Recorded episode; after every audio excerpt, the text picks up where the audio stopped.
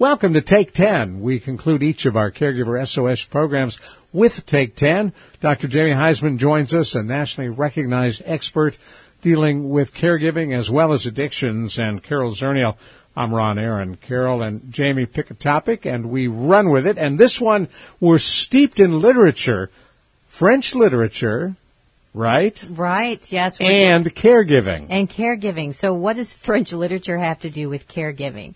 So I, I was listening to a radio program and they were talking about breaking bad habits and they were talking about how your environment has all of these triggers. So if you wanted to quit smoking, you know, smoking is triggered by, you know, maybe it's a coffee pot the smell of the coffee pot. Maybe it's walking into the door of your house. Maybe it's getting in your car. Maybe it's putting down your fork and finishing. Telephone. So it was all these things around you influence your behavior, mm-hmm. and it reminded me of the story Père Goriot, which means Father Goriot, written by Balzac in, in France, and his theory was the exterior influences the interior which sounds fan. It's just a fancy way of saying that your environment, everything around you, really changes you, the person.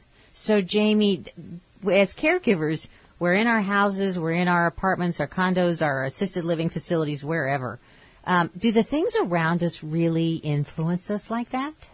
Well, I think this is a great topic, Carol. I think, though, we have to distinguish between two things. Exactly what your uh, French literature is talking about, and also the fact of codependency, where our self-esteem is affected by people, places, and things in sometimes a negative way. So let's take what you're talking about, which is having our audience listen to or understand, if you will, how environment influences the mental health.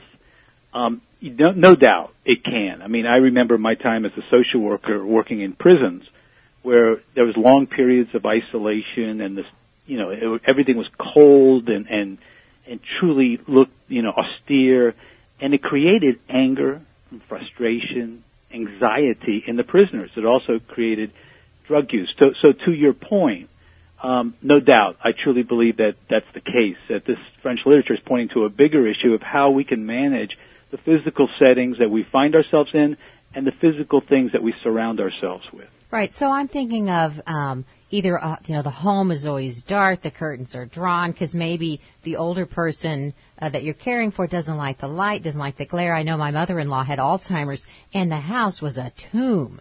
Uh, and 10 minutes after I walked into the door, I would be running for the front door. Please get me out into the sunshine. It was just claustrophobic. All the me. curtains were pulled, everything, the shades were down. Everything was dark. Lights were off. You know, or somebody, another house that I'd been to where you know, the poor caregiver has got stuff everywhere. There's no flat counter. There's no place to rest anywhere because there's just so much stuff. They they just never had time to clean anything up. So the place is a mess. The clutter is everywhere. That has to do something to you as you're going through your day. Well, it does, and, and let me also point out that we we don't know if this is a projection of, let's say, the person's own self-esteem or depression and so we don't know whether the tail's wagging the dog or, I think more to the point, I think what you're trying to get to here, if we can fake it until we make it, meaning if we can set our environment uh, in a very positive way, a non-cluttered way, an efficient way, an organized way,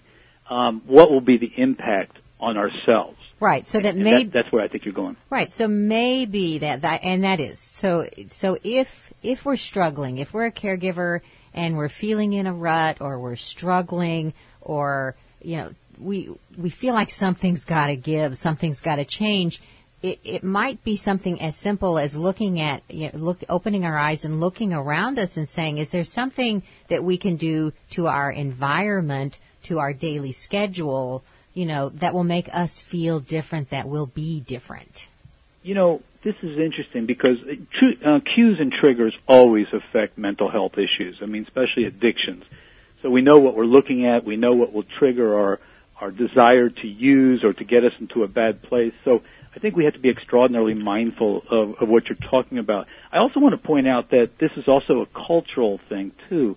That you know, if you are Asian or if you're Hispanic or if you're African American, what are the positive things about your own culture? What brings you back to home? And I say home in a metaphorical sense, where your feet are on the ground, where you're feeling stable. You know, and are we missing not putting those environmental slash cultural things around us to to elevate our self-esteem and, and to make us feel more grounded. What would be an example?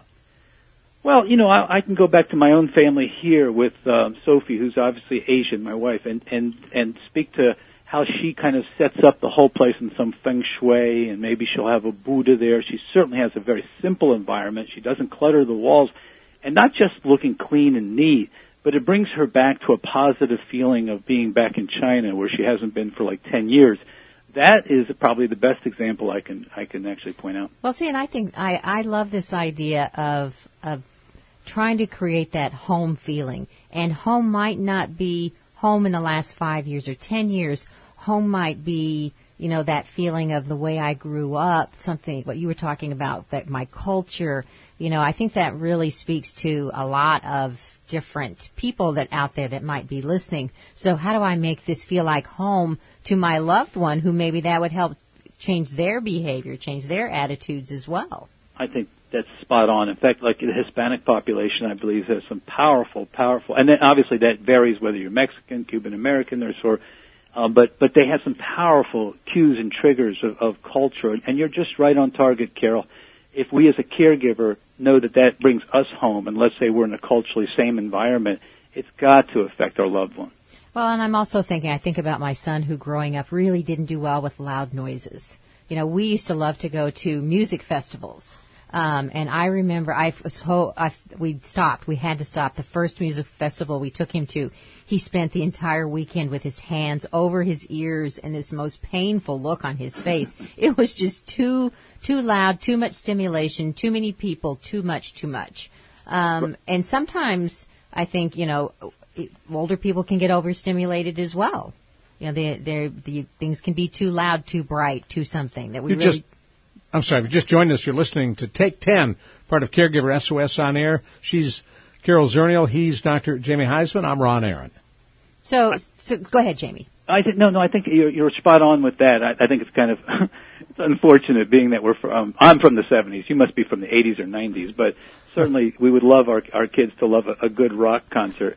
But also, this theory or this metaphor that you're using in terms of French literature, I think pertains greatly to the concept of isolation the social environments of how we can surround ourselves with like-minded, supportive people, how we can get our loved one into that situation. I mean, let's face it, no matter how you fix up a place, if you're all alone and isolated, it's a negative cue. Right, absolutely.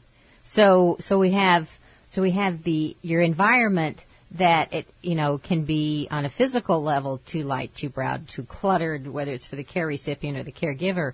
But then what you're talking about is is really that Balzac theory that says it does change the way that you feel isolation. You know, am I feeling depressed? Am I feeling isolated? Uh, have I let the walls close in around me? You know, Carol, this is a, is a great conversation starter and an icebreaker for an entire family to sit around a table and, and involve their loved one if they can, and, and really talk about this. I mean, I think it's a great concept, and I think it'll just start kicking off sort of ideas and, and uh, a conversation that will continue. Well, well and, and, I can think of a family, you know, talking. Somebody might be feeling stressed and worried about the financials, um, and just talking about how are you feeling about things. You know, are the walls closing in around you? That can lead to other topics. I think you're right about that. And for the caregiver who may be feeling out of sorts, uh, how can you help them identify what the issues are? Well, you know, Ron, we did talk, um, you know, off off air at one time about um, the seasonal affective disorder piece and right. about lightness and dark. And, and so I think some things are common sense. And we know that if it's a dark environment, um, no doubt it's going to create a, a, dark interior in terms of a, a, a loved one.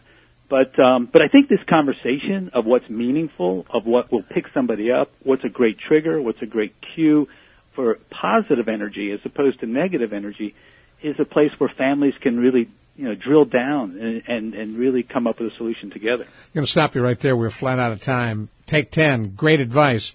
And you can hear all of our Take 10s as well as our Caregiver SOS shows. Just go to the podcast at caregiversos.org. For Dr. Jamie Huysman and Carol Zernial, I'm Ron Aaron. We will talk with you again soon on Caregiver SOS on air.